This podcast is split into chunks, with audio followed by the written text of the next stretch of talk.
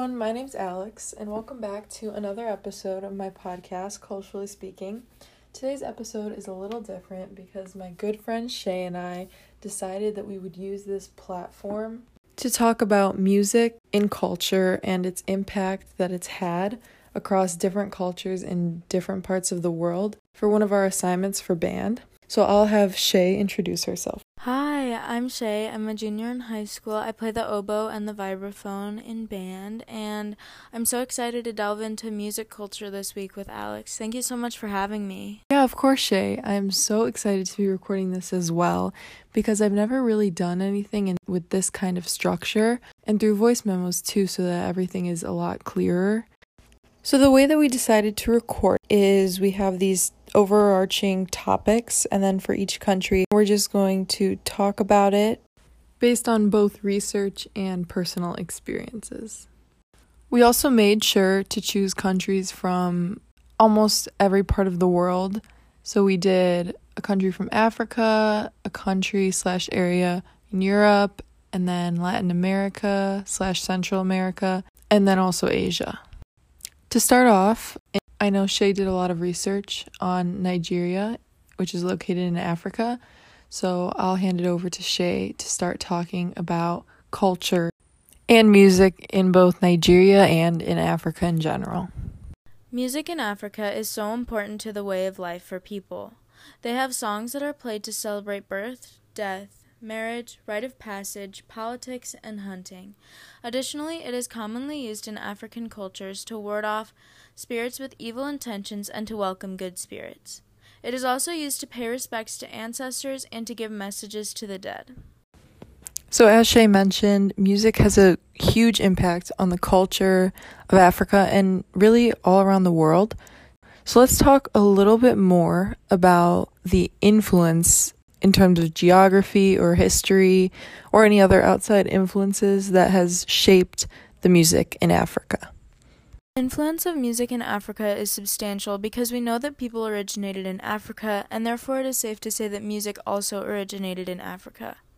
Music in African religion can be traced back to the beginnings of organized religion. However, one of the most vital examples of this can be seen in voodoo religion, through the utilization of drum beats and patterns using whatever they could find.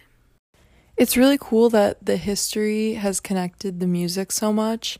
For example, as Shae was saying, the voodoo, that really ties back to religion, which then also ties back into music and dance. And then another thing that Shae and I have been researching for each of our countries is if there's any music festivals or anything unique to that area.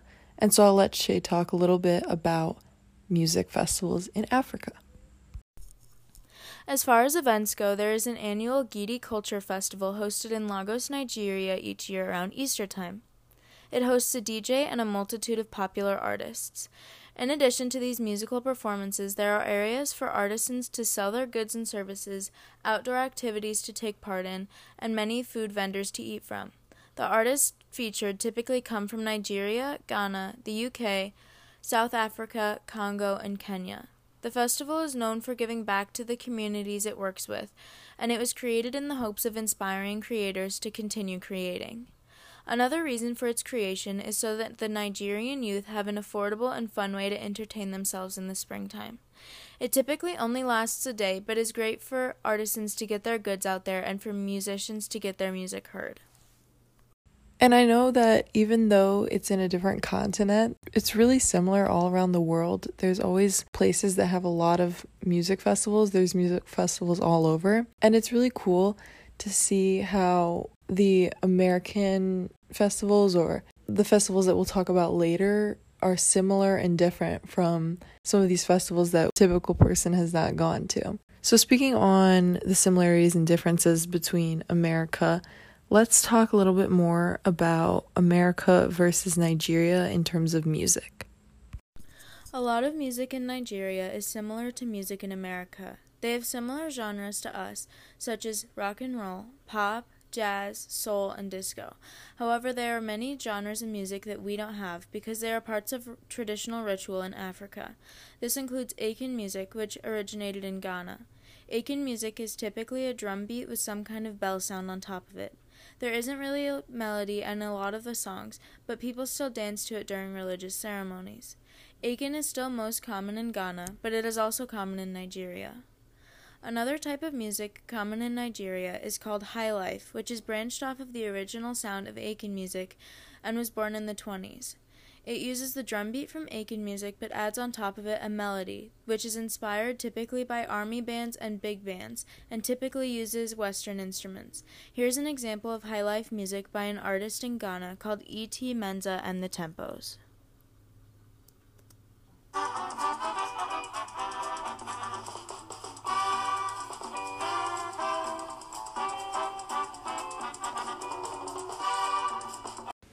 Awesome, Shae. It was so fun to learn more about Africa and more about Nigeria's culture and the influence that music has had on it.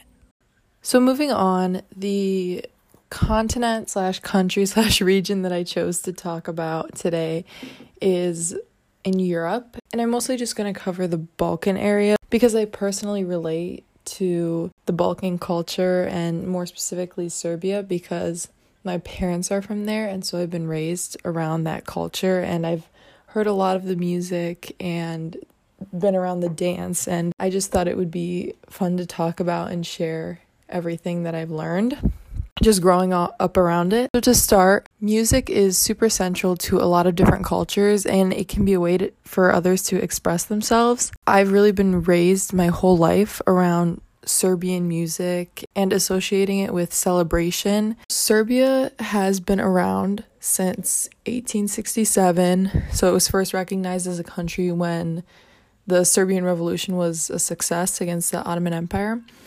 And even before that, it was a state and the culture was already forming, but that's when it's officially first recognized. There's still music around from this time period in Serbia's history especially Serbian folk songs, because I know sometimes we'll be listening to the TV or the Serbian news or even on YouTube recordings of Serbian music, and my dad will be like, oh, hey, this is actually super old and it's from the start of Serbia's history.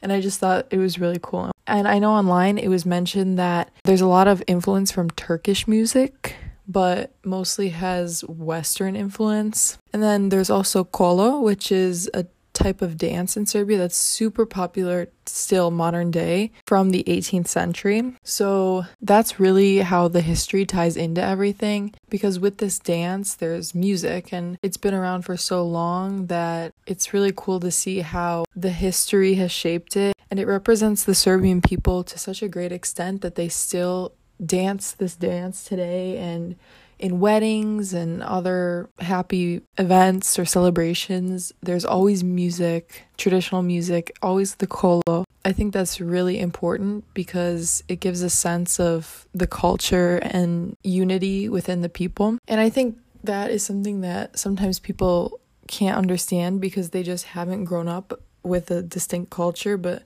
I'm really happy that I did because it's made me the person I am today. Going along with how we were comparing before Africa and America with music and the culture there. So, modern day music is similar in both America and in areas in the Balkans.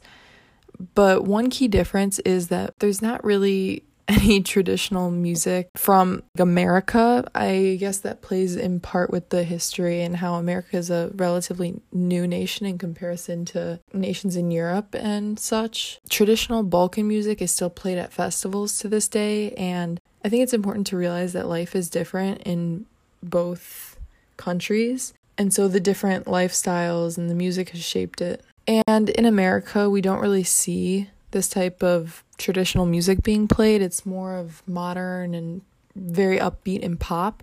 Whereas in Serbia and other areas in the Balkans, they do listen to usually this pop music or or any kind of music in that language that they like, but there's also this traditional music that is often played in celebration. So moving on in terms of Europe, there are a lot of different music festivals for each country, but I know I grew up watching Eurovision on television, but it's also in person. And it's very popular because from the countries that choose to participate, they elect, and this showcases music through competition because all of the countries that participate in Europe watch it and they root for their country and a band or group or a person to play music. And it's typically a star from that country, but it can also be like a band. I think that's really great that there is a sense of country and pride and belonging and unity. And I think that's exactly what music does. And it connects culture and music to others and makes them feel this way. Those were the regions slash countries that we chose to talk about for this episode. But make sure to stay tuned for the second part where we talk about music in Central slash Latin America as well as in Asian cultures. I'd like to thank everyone listening, as well as Shae for coming on this episode and the next episode too for part two. And I'd also like to thank my band directors for giving us this special interest project to delve deeper into something that we're passionate in that connects to music. Thank you.